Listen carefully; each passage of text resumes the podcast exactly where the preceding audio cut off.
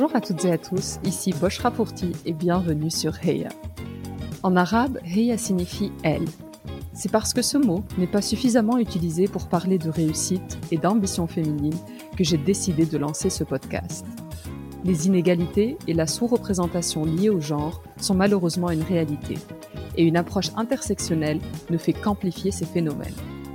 Chaque épisode est une conversation où j'invite une femme de culture arabe à venir partager son histoire et évoquer sa réussite.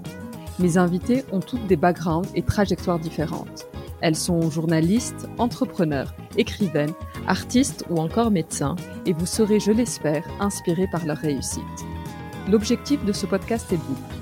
Tout d'abord, promouvoir une image différente de la femme arabe en mettant en lumière ses parcours exceptionnels mais aussi aider les plus jeunes ou celles en quête de renouveau à trouver des rôles modèles et ambitionner leur avenir. Ma conviction ultime est que la seule manière d'y croire, c'est de le voir, ou en l'occurrence d'entendre.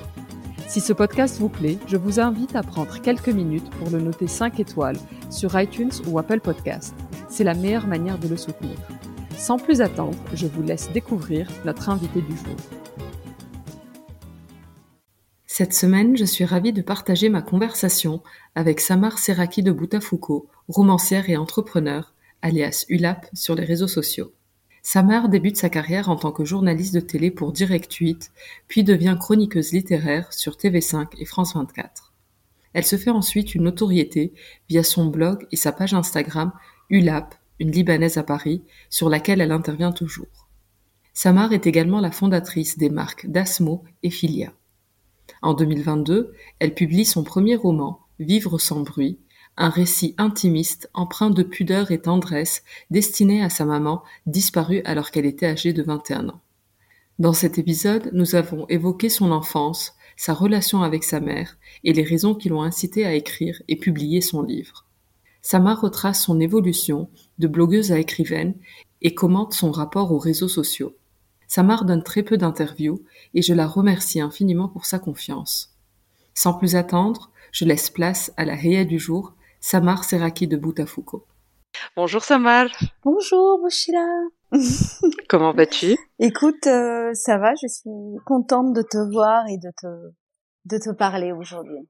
Ça fait un moment qu'on essaye d'organiser euh, cette interview et je suis hyper contente qu'on arrive à le faire avant que je, que je disparaisse pour quelques mois. et euh, je, suis vraiment ravie de t'avoir. Je sais que tu fais pas beaucoup d'interviews. C'est moi qui te remercie parce qu'il est chouette ton podcast. Samar, la tradition sur Heya, c'est de commencer par les origines. Si tu es d'accord, est-ce que tu pourrais te présenter en nous parlant un peu de ton enfance, de ton éducation, de l'environnement dans lequel tu as grandi? C'est drôle parce que quand tu me dis euh, euh, de ton enfance, euh, je pense à mon acte de naissance. Tu vois, tout à l'heure, juste avant qu'on commence, tu me disais que c'était important de présenter au début ton invité et de dire qui il était et d'où il venait. Et récemment, j'ai vu mon acte de naissance et c'était marqué, donc il y a ma date de naissance, acte de naissance, 14 février 1983, à Abidjan, en Côte d'Ivoire nationalité, euh, mon père était euh, palestinien, donc c'était marqué palestinien et ma maman euh, libanaise. Et en revanche, mon prénom, moi je m'appelle Samar, S-A-M-A-R, un prénom arabe, un prénom littéraire arabe, c'est pas un prénom religieux. Et au fait, sur mon acte de naissance, c'est pas écrit Samar, c'est écrit Summer. Mon père m'a appelé Summer quand je suis née. S-U-2-M-E-R. Et, euh, et mon nom de jeune fille euh, est euh, Youssef. En revanche, socialement, je m'appelle Samar euh, Seraki de Butafoco parce que j'ai décidé de garder euh, le nom de, de mon mari, de mon ex-mari. et donc euh, voilà, et je trouve qu'il y a quelque chose avec ce summer qui est drôle parce que entre le Summer, le Samar, le Youssef, le Seraki de Butafoco, je pense qu'il y a un peu, euh, il y a beaucoup de choses de la vie qui vont de ma naissance jusqu'à la publication de de mon premier roman, qui sont euh, mélangés un peu comme un taboulé, parce qu'on pourrait se dire mais euh, pourquoi elle s'appelle Samar et son père l'a appelée Summer? Je ne sais pas une fois, j'avais posé la question à mon papa, ça l'amusait au fait, parce qu'il est anglophone et Et pour lui, écrire Samar, c'était pas joli, donc j'ai dit Summer, c'est plus joli, tu vois. Et, et moi, je peux y mettre la profondeur ou pas, ou donner du sens à tout ça. ça m'amuse. Donc voilà qui je suis une fille euh, amusante euh, et vous avez mon acte de naissance. Génial. Et du coup, née à Abidjan. Oui, née à Abidjan, en Côte d'Ivoire. Enfance à Abidjan. Et je suis née, j'ai grandi euh, en Côte d'Ivoire jusqu'à l'âge de 15 ans. Dans mon premier roman Vivre sans bruit, je raconte un peu l'arrivée au Liban, qui a été assez, je cherche le mot, c'était quelque chose au fait de quitter la Côte d'Ivoire et d'arriver au Liban parce que euh, j'avais pas les codes de la société euh, euh, libanaise. Et dans Vivre sans bruit, par exemple, je raconte le, le, rapport à la langue, au parler. C'est-à-dire, en Côte d'Ivoire, la majorité des gens qui avaient qui avaient émigré étaient des agriculteurs, des gens pauvres qui ne travaillaient pas, qui venaient d'une certaine classe sociale, dont faisait partie mon papa. Il était fils d'agriculteur euh, c'était un homme euh, qui s'est débrouillé dans la vie pour euh, s'éduquer, qui lisait beaucoup. Et en revanche, la manière dont il parlait l'arabe et qu'il m'a transmise, c'est un accent libanais très très plouc. C'est-à-dire, on parle avec un, accent qui n'est pas citadin, les mots sont très prononcés, c'est-à-dire rien qu'en disant le, le mot je, on peut savoir d'où tu viens qui tu es, ta classe sociale, ta religion euh, directement. Et ça, c'est très puissant au Liban parce que euh, euh, vraiment, avec quelques mots, dès que tu ouvres la bouche, on, on sait. Tu viens du sud, t'es musulman, t'es chiite. On arrive vraiment à te définir. Et je raconte ça notamment dans dans Vivre sans bruit, où vraiment, je me suis entraînée à dire le jeu d'une manière euh, citadine et d'une manière jolie, quoi, bourgeoise, hein. bourgeoise exactement bourgeoise. Et et je me retrouve comme ça, la, dès qu'on me pose une question, ben en fait c'est, je dis, je, je ne dis pas Anna, je dis Annie. Et, et là directement, euh, ben je suis foutue. T'es renvoyée. Euh. Je, je, je, je, sais pas si je suis renvoyée à ma à ma condition parce que euh, parce que ma condition est, est, est, est, comme la condition d'importe quel être humain, elle n'est pas définie par par son accent, par par la religion, par la nationalité. Donc euh, je suis renvoyée en tout cas à une certaine euh, violence sociale qui me donne tout de suite envie de m'extraire de la société parce que je suis incapable de gérer euh, une moquerie ou de gérer un point comme ça sur le visage.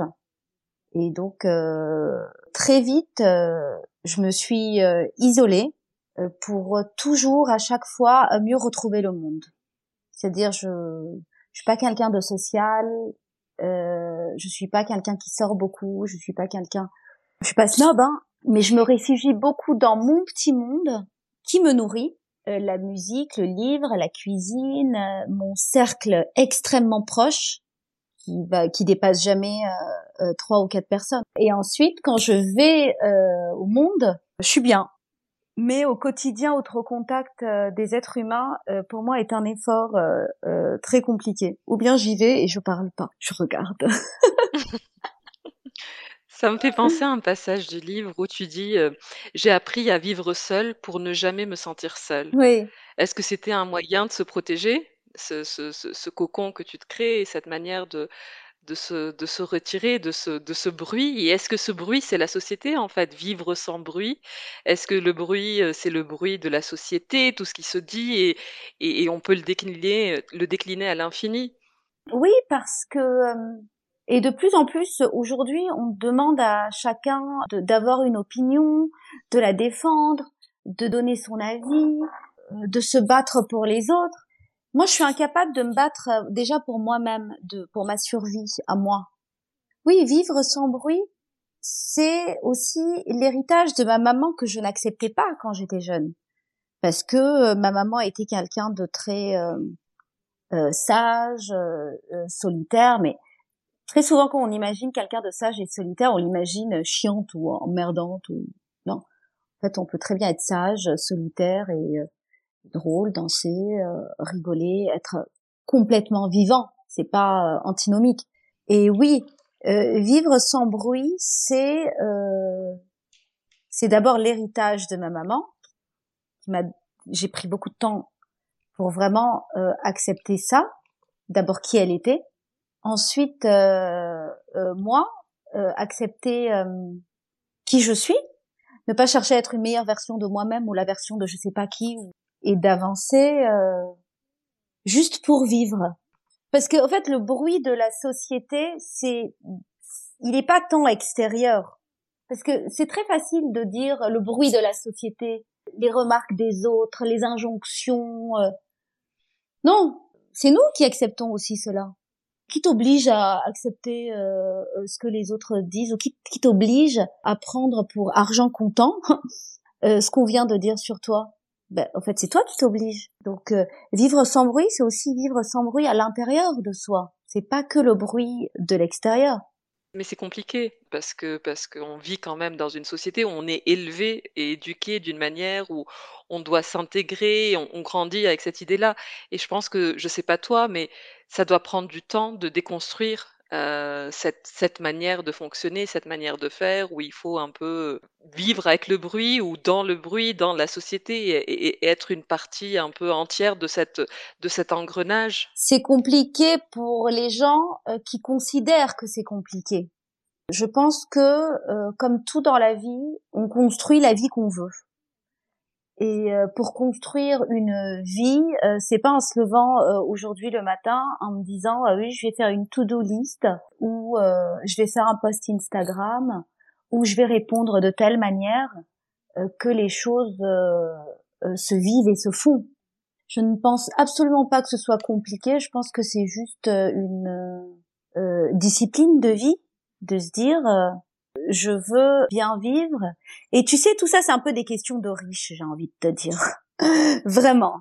Non, mais vraiment, vraiment. Ça, c'est un peu des questions euh, de riches. C'est comme on en parlait la dernière fois avec euh, un de mes amis euh, qui est algérien.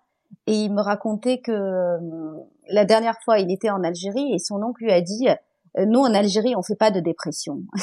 je trouvais ça très drôle. Bon, d'un côté, c'est un peu, faut faire attention. En fait, ce que je veux dire avec ça, c'est que quand on se pose euh, des questions, c'est déjà un luxe. Voilà. Le fait de se poser la question, c'est que tu as du temps de cerveau disponible pour te poser la question. Donc tu n'es pas euh, en survie, tu n'es pas tu n'es pas dans l'urgence euh, de la vie. Moi, j'ai longtemps été dans l'urgence et en survie. Donc toutes ces questions-là, je me les posais pas. Je me les posais pas parce que quand tu as pas de quoi manger, quand tu as faim, il faut dire les choses comme elles sont. Voilà, j'ai eu faim. Donc aujourd'hui, je le dis, je suis contente de dire j'ai eu faim parce que parce que avant j'avais pas de temps de cerveau disponible pour dire j'ai eu faim parce que j'avais faim. Donc je vivais ma vie et je la construisais, c'est-à-dire euh, faire un travail peut-être que je n'aimais pas, mais on n'est pas obligé de, de, de tout aimer euh, euh, dans sa vie. Je l'aimais peut-être pas, mais ce travail était précieux, il me payait mes factures, donc il est génial ce travail, il m'a sécurisé financièrement. On parlait du luxe de, la dépression et de se poser toutes ces questions un peu philosophiques. Et, c'est vrai, euh, si on arrive à se poser ces questions-là, c'est qu'on ne se pose pas les questions de nos besoins primaires. C'est qu'on n'a pas faim, qu'on n'a pas froid, euh, qu'on est, est, est au chaud et que nos besoins primaires sont, sont, assouvis. Et dans le livre, il y, a un passage que j'ai retenu où tu dis euh, je me, je me suis demandé pourquoi la chaîne de télé où je travaillais de 7 à 22 heures tous les jours me payait 250 euros par mois. Elles avaient très vite réussi à avoir un le salaire qui va avec c'est-à-dire 16 fois ce que je gagnais. En parallèle, tu étais aussi femme de ménage pour pouvoir euh, boucler tes fins de mois, parce que clairement, 250 euros à Paris, ce n'est pas assez. Ce n'est pas assez, mais ça me payait ma chambre de bonne. Donc euh, j'ai eu la chance de tomber sur une, euh, d'ailleurs, une famille française que je, qui est dans Vivre sans bruit, parce qu'il m'a invité à, à Noël. Et ces gens-là, euh, grande famille d'industriels, le papa, me louer la chambre de bonne à 250 euros. C'est-à-dire pour lui, c'était pas faire de l'argent. Au contraire, les 250 euros, c'était me rendre ma dignité. Et, euh, et oui, 250 euros, euh, euh, c'est pas euh, euh, beaucoup, surtout dans un pays, j'ai envie de dire, un pays qui fait partie des pays riches du monde. Et oui, j'ai été femme de ménage et j'ai fait aussi du babysitting et c'est très bien. Et oui, d'autres étaient euh, mieux payés que moi, euh, mais euh, mais je ne vis pas, je ne suis pas les autres. Je ne suis pas les autres et je ne l'ai pas écrit pour dire. Je l'ai écrit au fait juste pour raconter les faits. Parce que même sur ça, je n'ai aucune opinion là-dessus. C'est-à-dire, c'est pas quelque chose. Mais ça ne te révoltait pas, peut-être aujourd'hui, avec la réflexion, tu n'as pas d'opinion et ta réflexion avancée, mais quand on le vit, non, quand je le vivais, ça ne me révoltait pas parce que justement, j'avais pas tant de cerveau disponible pour me révolter. J'étais très contente de, de passer à la télé euh, euh, tous les jours, euh, d'avoir accès à la cantine qui me permettait euh, d'avoir un dîner le soir. J'étais euh, très heureuse de voir des gens parce que j'ai vraiment fait ça quelques mois après la mort de de ma maman. Donc oui, il y avait peut-être une injustice sociale et salariale vis-à-vis -vis de l'entreprise mais moi, en tant qu'individu, je ne le vivais pas comme ça. Je le vivais, c'est-à-dire, je me disais, il me donne 250 euros, les autres sont mieux payés que moi, mais je suis euh, sans famille, sans argent, je prends, je fais mon travail, je passe à la télé tous les jours, j'ai accès à la cantine pour manger, et à côté, je travaille. J'intellectualisais pas, et aujourd'hui, je n'intellectualise pas les choses de la vie. Tu sais, c'est comme quand tu tombes amoureuse de quelqu'un et que c'est pas réciproque, à quel moment tu vas te dire pourquoi euh, il est pas amoureux de moi ou pourquoi il m'appelle pas, pourquoi il me parle pas?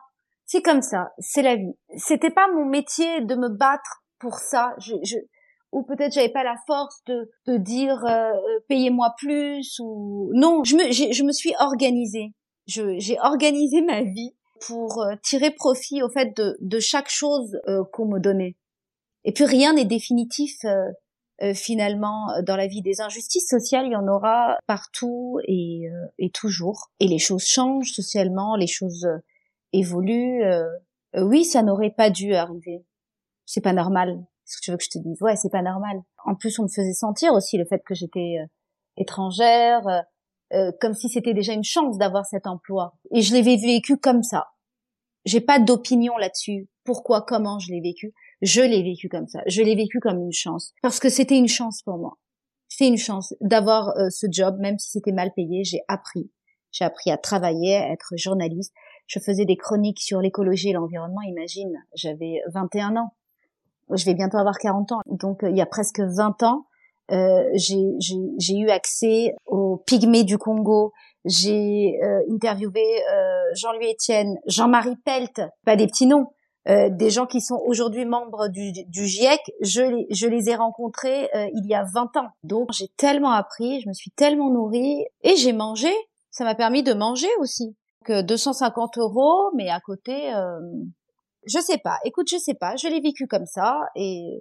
Je voudrais revenir sur, sur l'écriture, Samar. Et dans un des passages du livre, tu écris Mon père et moi avions de vraies conversations. À chacun de mes arguments, il me disait c'est écrit où Comme si les choses existaient uniquement lorsqu'elles étaient écrites. Et ma question, c'est est-ce que c'est l'une des raisons qui t'ont amené vers l'écriture euh, pour que ton histoire, celle de ta maman, existe vraiment? Avec du recul, ça me fait tellement rire ce truc de mon papa, c'est écrit où, tu vois? C'est-à-dire qu'il plaçait vraiment euh, euh, le livre et le savoir avait une place très importante dans sa vie. Il m'a transmis vraiment le goût de la lecture, mon papa.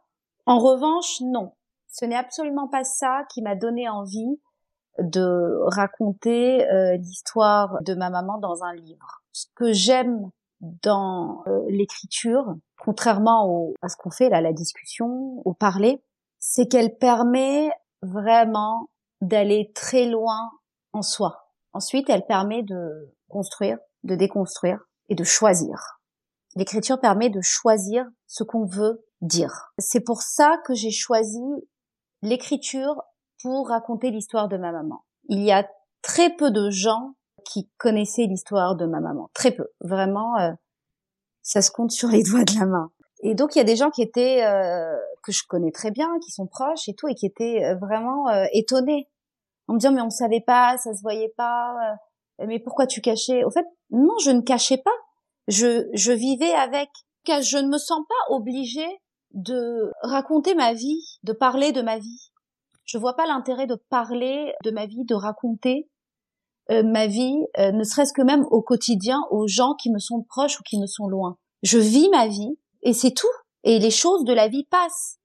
Même quand euh, j'ai un chagrin, j'ai pas envie de le refaire vivre une deuxième fois ce chagrin en le racontant, en le parlant, en appelant euh, mes copines. Je vis, je, je, je fais des choses.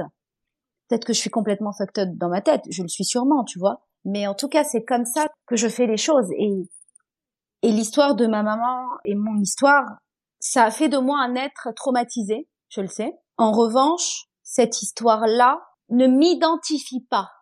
Ce n'est pas tout ce que je suis. Parce que je vis autre chose. Voilà pourquoi j'ai choisi d'écrire l'histoire de ma maman dans un livre et non pas de la raconter tout au long euh, de ma vie. Non, c'était le mettre là. C'est comme quand tu ouvres une boîte et tu mets quelque chose et tu, tu la poses et tu l'ouvres ou pas quand tu veux. Mais au moins tu l'as posé et tu as eu le le temps. Ça m'a pris 20 ans finalement. Les gens ils me disent tu l'as écrit en combien de temps le livre? Oui, je l'ai écrit en trois mois. En revanche, euh, je l'ai écrit en 20 ans. Bah oui, j'imagine, il y a tout un process. Euh. Bah, je l'ai écrit en 20 ans, parce que j'ai fermé ma bouche. J'entends ce que tu dis sur le poser, l'écrire, le réfléchir, mais pourquoi le désir de publication? Tu écrivais, tu es journaliste, tu as un blog, l'écriture fait partie de ta vie, les mots font partie de ta vie.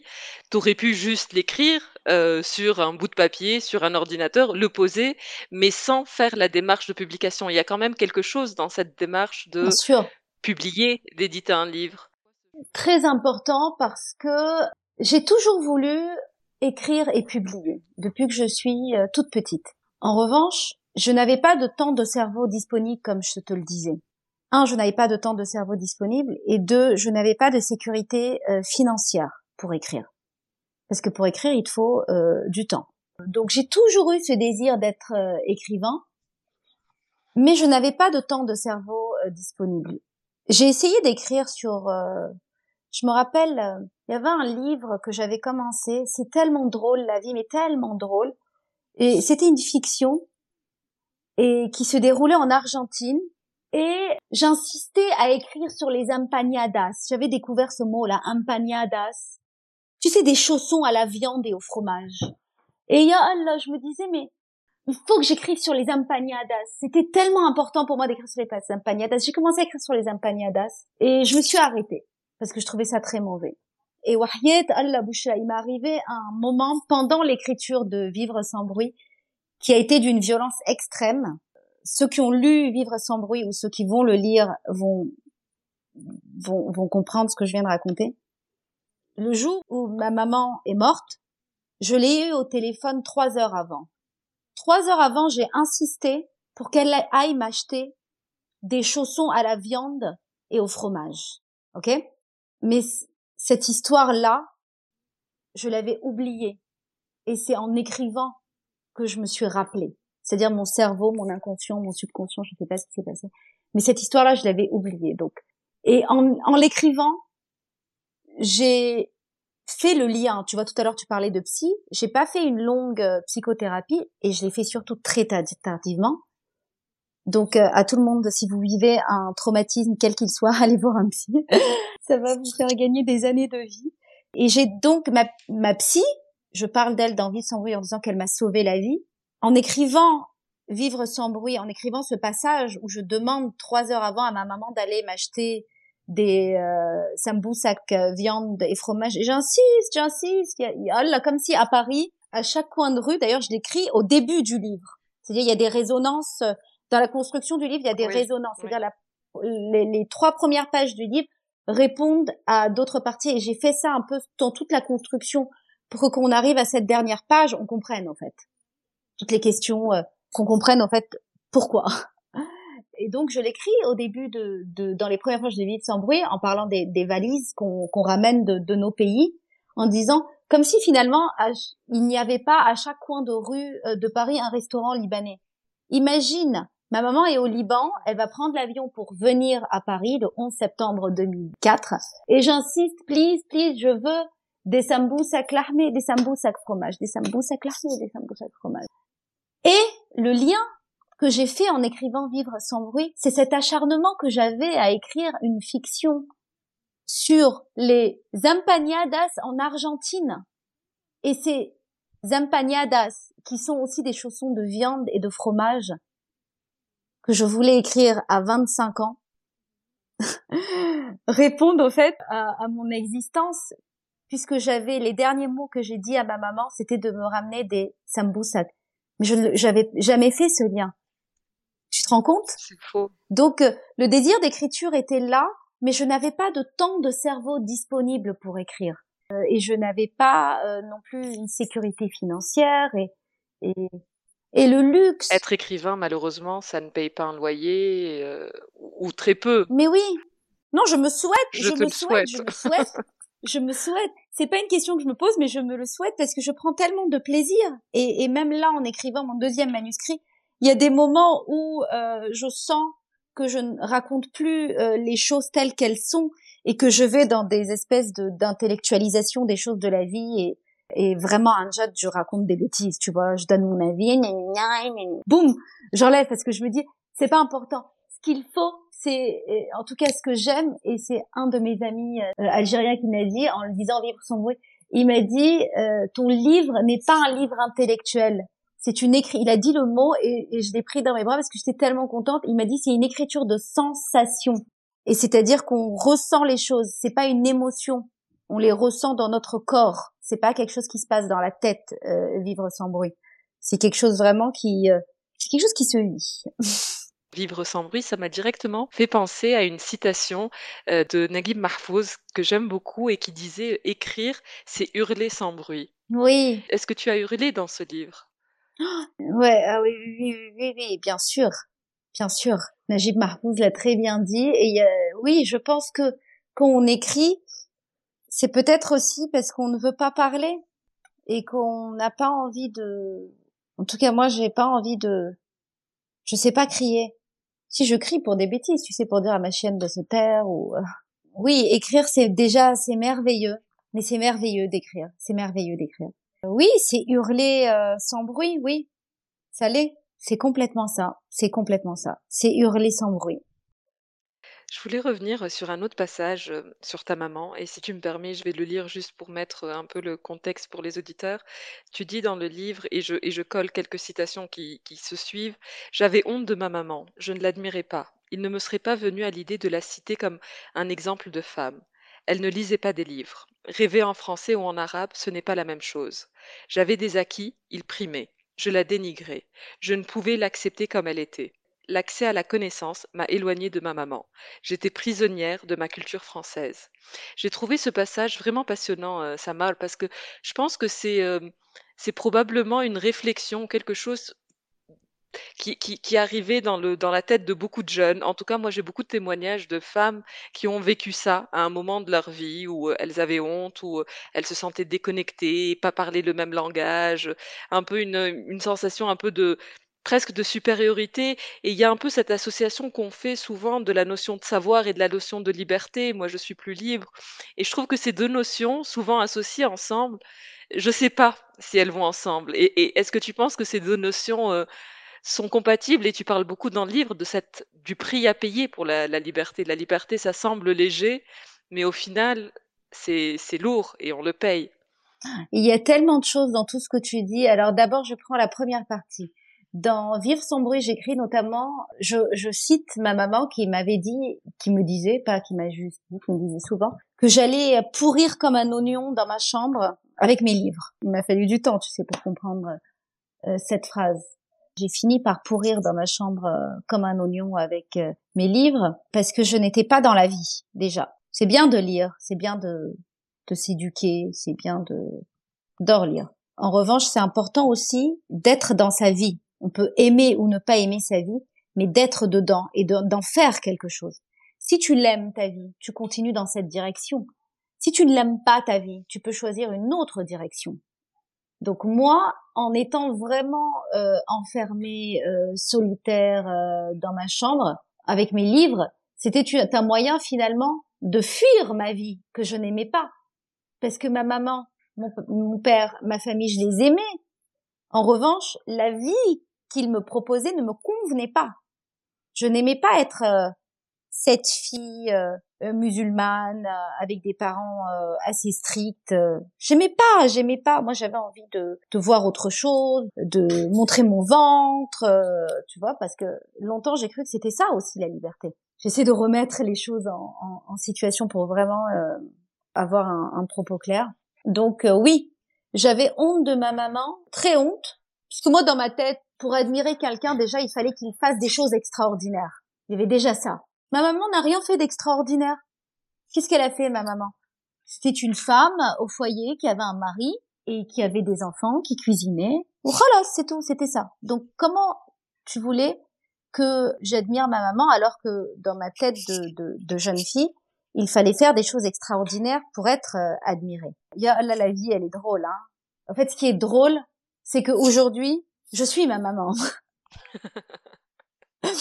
je suis une photocopie euh, de ma maman, c'est-à-dire tout ce qu'elle était et que je n'aimais pas, je le suis. Et je n'ai pas cherché à l'être parce que vraiment, je me suis lentement battue pour euh, ne pas l'être. Il a vraiment fallu au fait que je j'apprenne à penser contre moi-même, c'est-à-dire euh, vraiment à, à, déconstruire ce qu'il y avait dans ma tête, quoi, pas déconstruire la société, le machin, pas du tout. J'ai appris à à vraiment me dire euh, voilà quoi pourquoi et comment euh, tu penses ça alors que finalement c'est en étant euh, assise par terre et en mangeant un petit hummus et en faisant un taboulé aux gens que tu es heureuse. Pourquoi ta pensée n'est pas en accord avec tes envies?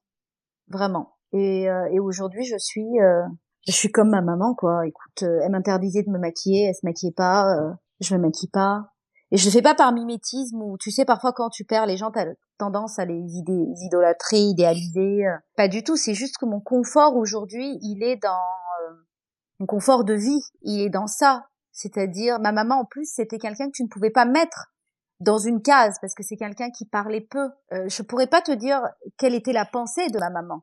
Pourrais rien te dire. Je peux te dire en revanche que c'était une femme vivante qui pouvait euh, faire des choses contradictoires, qui pouvait à la fois euh, me donner une cartouche de cigarette en cachette avant euh, d'aller voyager et en même temps me demander de rentrer à la maison avant que le soleil se couche. C'est une femme vivante, elle s'adaptait. Et aujourd'hui, je suis une femme vivante, je m'adapte à la vie et j'ai choisi ma vie quoi. J'ai choisi d'être de vivre ma vie comme je l'entends, de, de m'isoler quand j'ai envie, de me taire quand j'ai envie, de manger quand j'ai envie, de dormir. Tu vois, ça paraît complètement peut-être léger ce que je te dis. Avoir la liberté de manger et de dormir quand on veut, c'est très coûteux. Donc euh, ouais, pendant des années, alors que tout le monde euh, euh, sortait, voyageait, faisait des vacances, moi j'ai construit et je continue à construire encore tous les jours. Je je je suis pas en recherche de de dopamine pour euh, pour exister. À quel moment il y a eu ce déclic? Parce que parce qu'on je te suivais euh, de, à l'époque de une Libanaise à Paris, le blog, donc tu es dans le monde du journalisme, de, de la mode, où euh, encore une fois, ça c'est la façade et je connais pas ta vie, mais on associe ça. C'est vraiment, tu connais pas ma vie. non, non, mais on associe ça à des événements, à des cocktails, à des trucs un peu un peu un peu un peu un peu showbiz, un peu show off, qui est complètement à l'opposé de, la, de, la, de la Samar qu'on voit aujourd'hui, de la Samar qui a écrit ce livre, même qu'on voit dans les réseaux sociaux. On voit ce Cature beaucoup plus nature. Est-ce qu'il y a eu un déclic? Est-ce qu'il y a eu un avant-après? Ou est-ce que c'était juste ce que nous, euh, de l'extérieur, on s'imaginait de ta vie?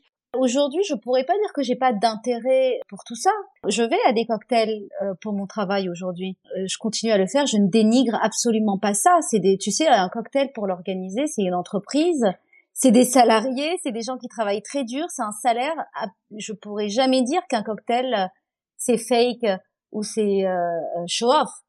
quand je vais à un cocktail, avant ou aujourd'hui, c'est la même chose. J'y vais, je reste 15 minutes, j'arrive, je fais la photo, je parle aux personnes qui sont concernées parce que ces personnes-là, elles m'ont invité. Je les remercie de m'avoir invité. Et c'est des gens avec qui je travaille ou c'est des amis qui c'est le travail de mes amis ou c'est le travail euh, qui me paye mes factures. Donc euh, non. En revanche, c'est vrai que euh, visuellement, aujourd'hui, vous le voyez moins sur les réseaux sociaux.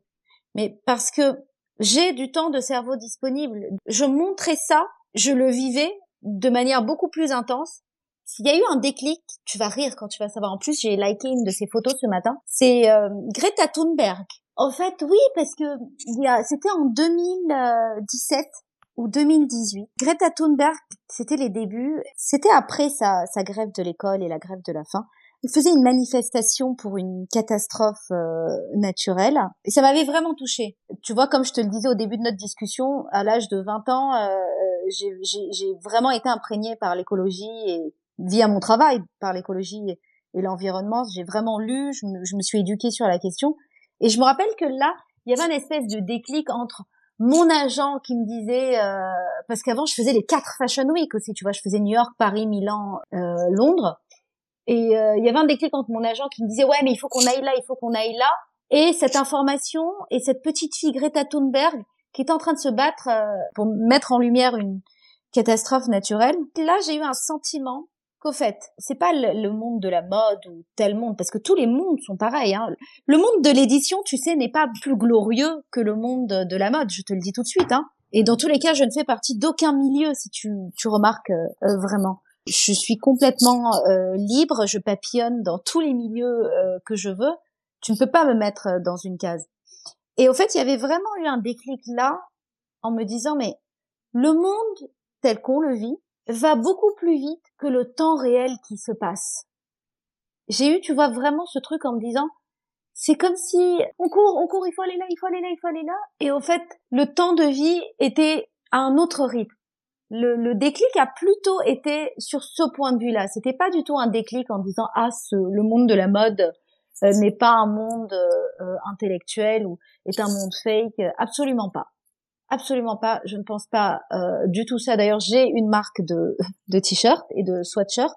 Euh, j'ai une, j'ai aussi créé une marque de soins pour euh, les cheveux, Filia.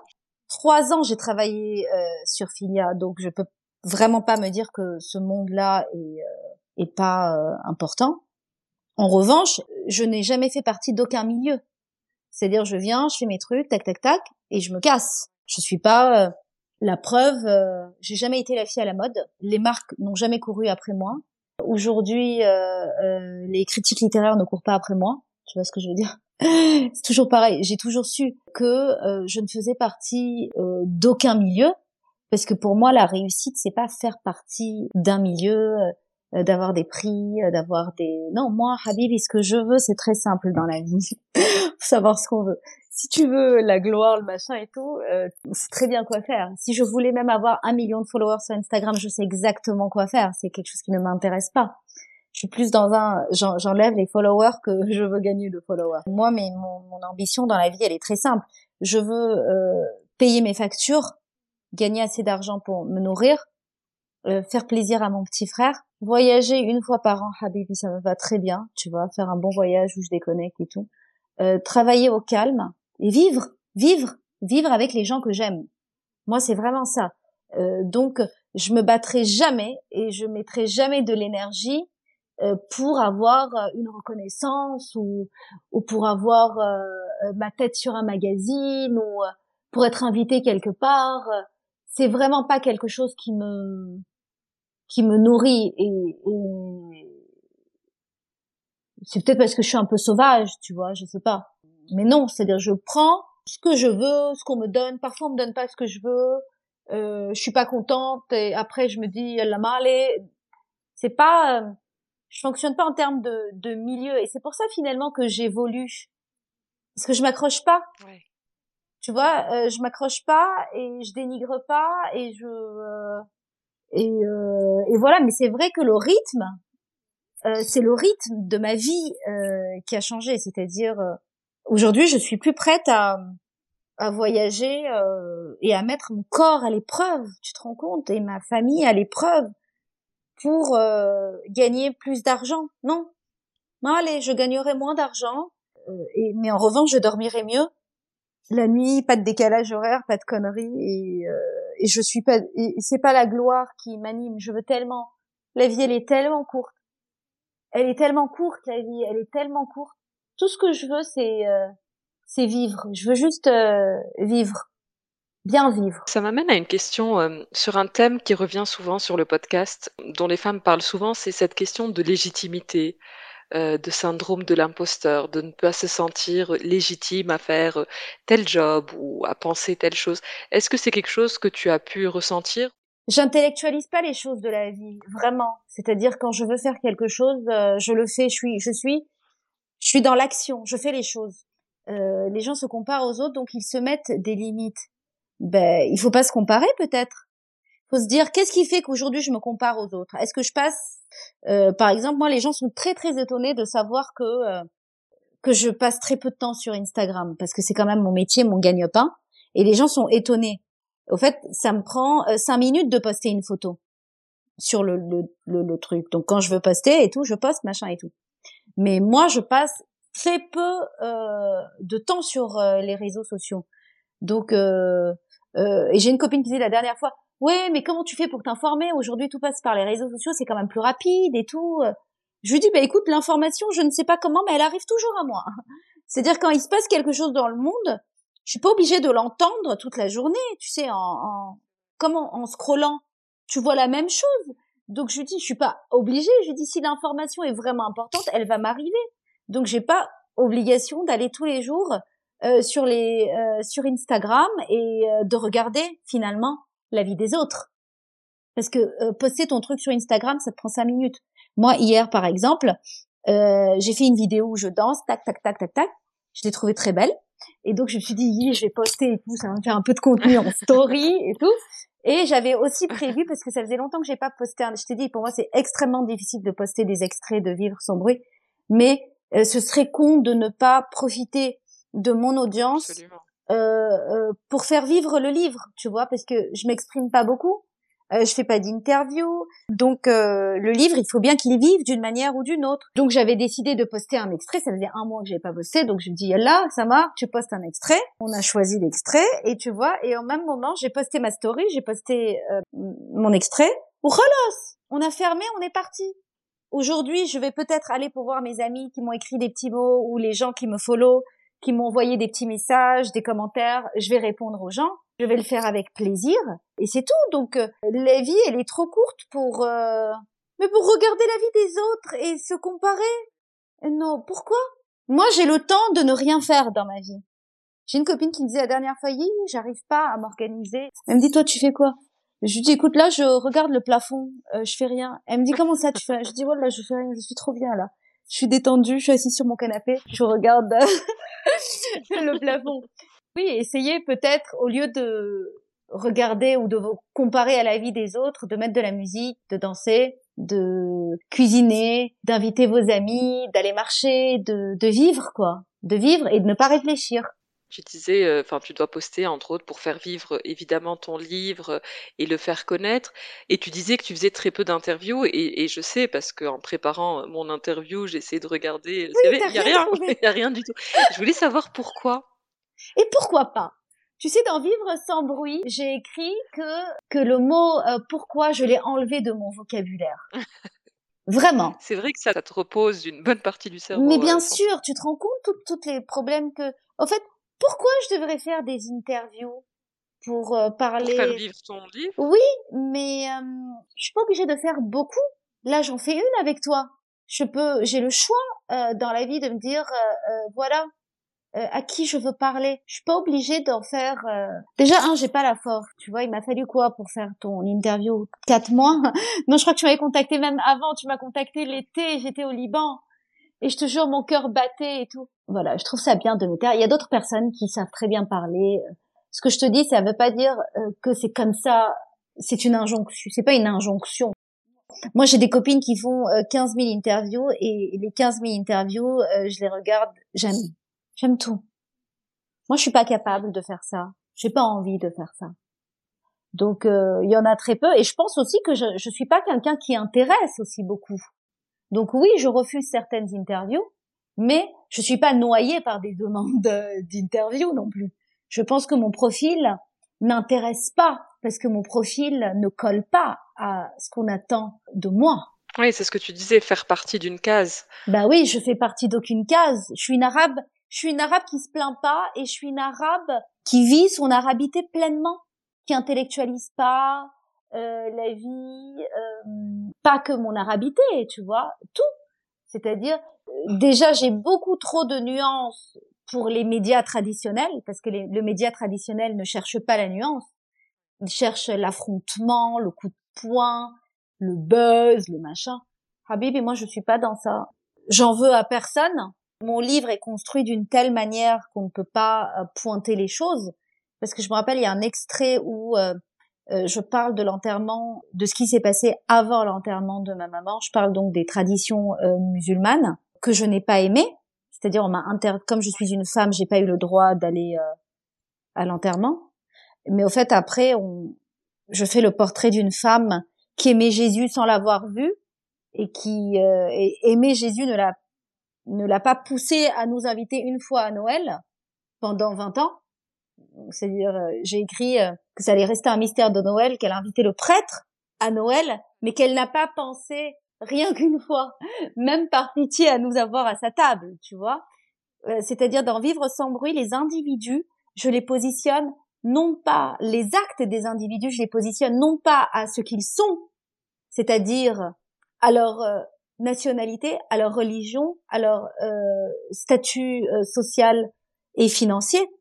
Je les raconte par rapport à leurs faits. Et donc, à quel moment tu veux que ça, ça intéresse un média traditionnel? Les médias traditionnels s'intéressent à la nationalité, à l'assignation, à la religion, au statut social, comme si tu pouvais pas être gilet jaune si tu es riche, tu vois, pour les gilets jaunes euh, si tu es riche. Et, et j'ai pas le langage non plus pour euh, faire énormément d'interviews et tout. Donc euh, non, donc je choisis ce que je veux dans ce qu'on me propose et je sais aussi aller chercher ce que je veux. En regardant, la couverture est vraiment canon et je, je, je posterai la Elle photo. Est belle. Elle est hyper belle. Oui, Malou de la Piccola, la peintre, l'artiste peintre qui l'a fait, c'est une fille. Tu sais, elle a mis le nom du village de mon grand-père en Palestine, Tarbir. C'est ce que j'allais dire.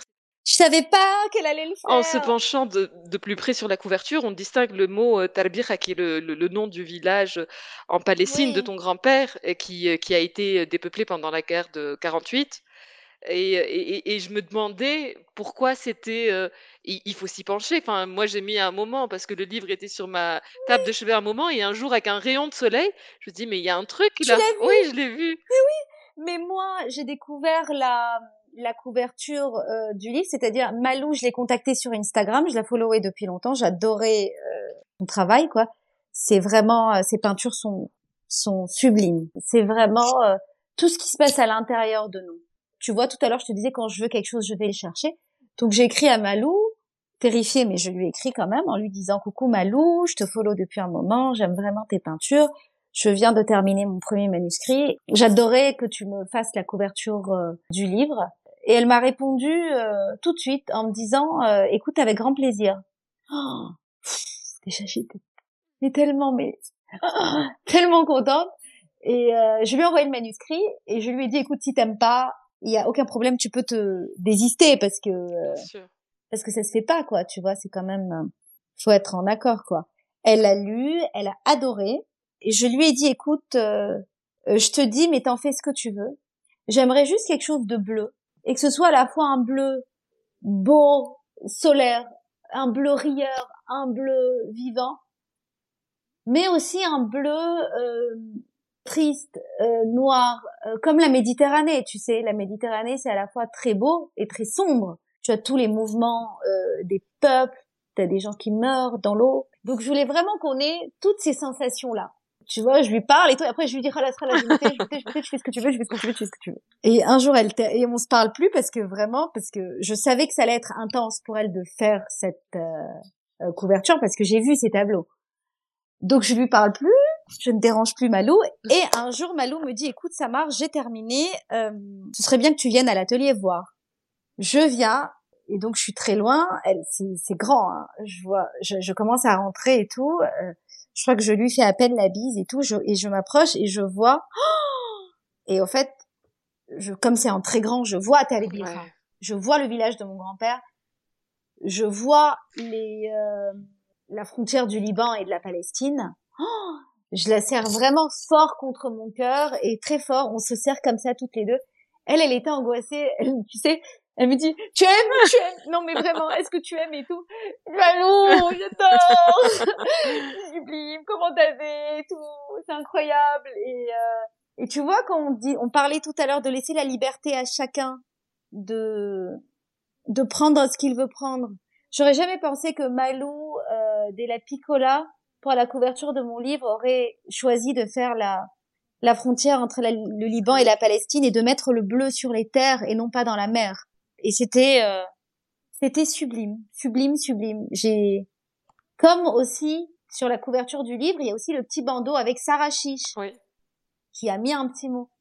Sarah Chiche a vraiment été le déclic dans la dans l'écriture de mon livre parce que il y a un moment je n'arrivais pas à écrire vraiment je n'arrivais pas j'avais l'impression que j'avais peur que ce livre soit un déversoir de d'émotions et que je trahisse ma maman et tout on me suggère de lire euh, Sarah Chiche d'arrêter d'écrire et de lire Sarah Chiche.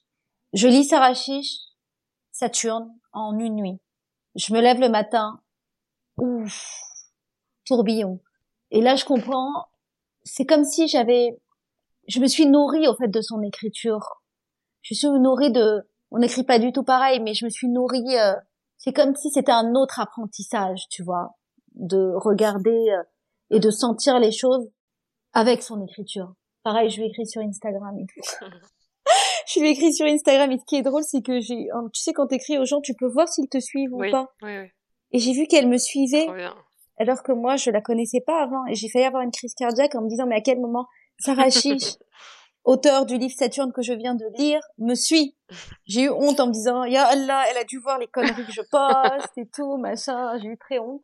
Et après, euh, on s'est vu et je lui ai donné mon manuscrit pour avoir un retour. Je me sentais tellement bien avec cette femme quand je l'ai rencontrée, c'est-à-dire euh, j'avais peur. Non, j'avais même pas peur de la rencontrer. Je savais, je savais vraiment que je pouvais euh, l'aimer. Je savais que je pouvais aimer Sarah Chiche.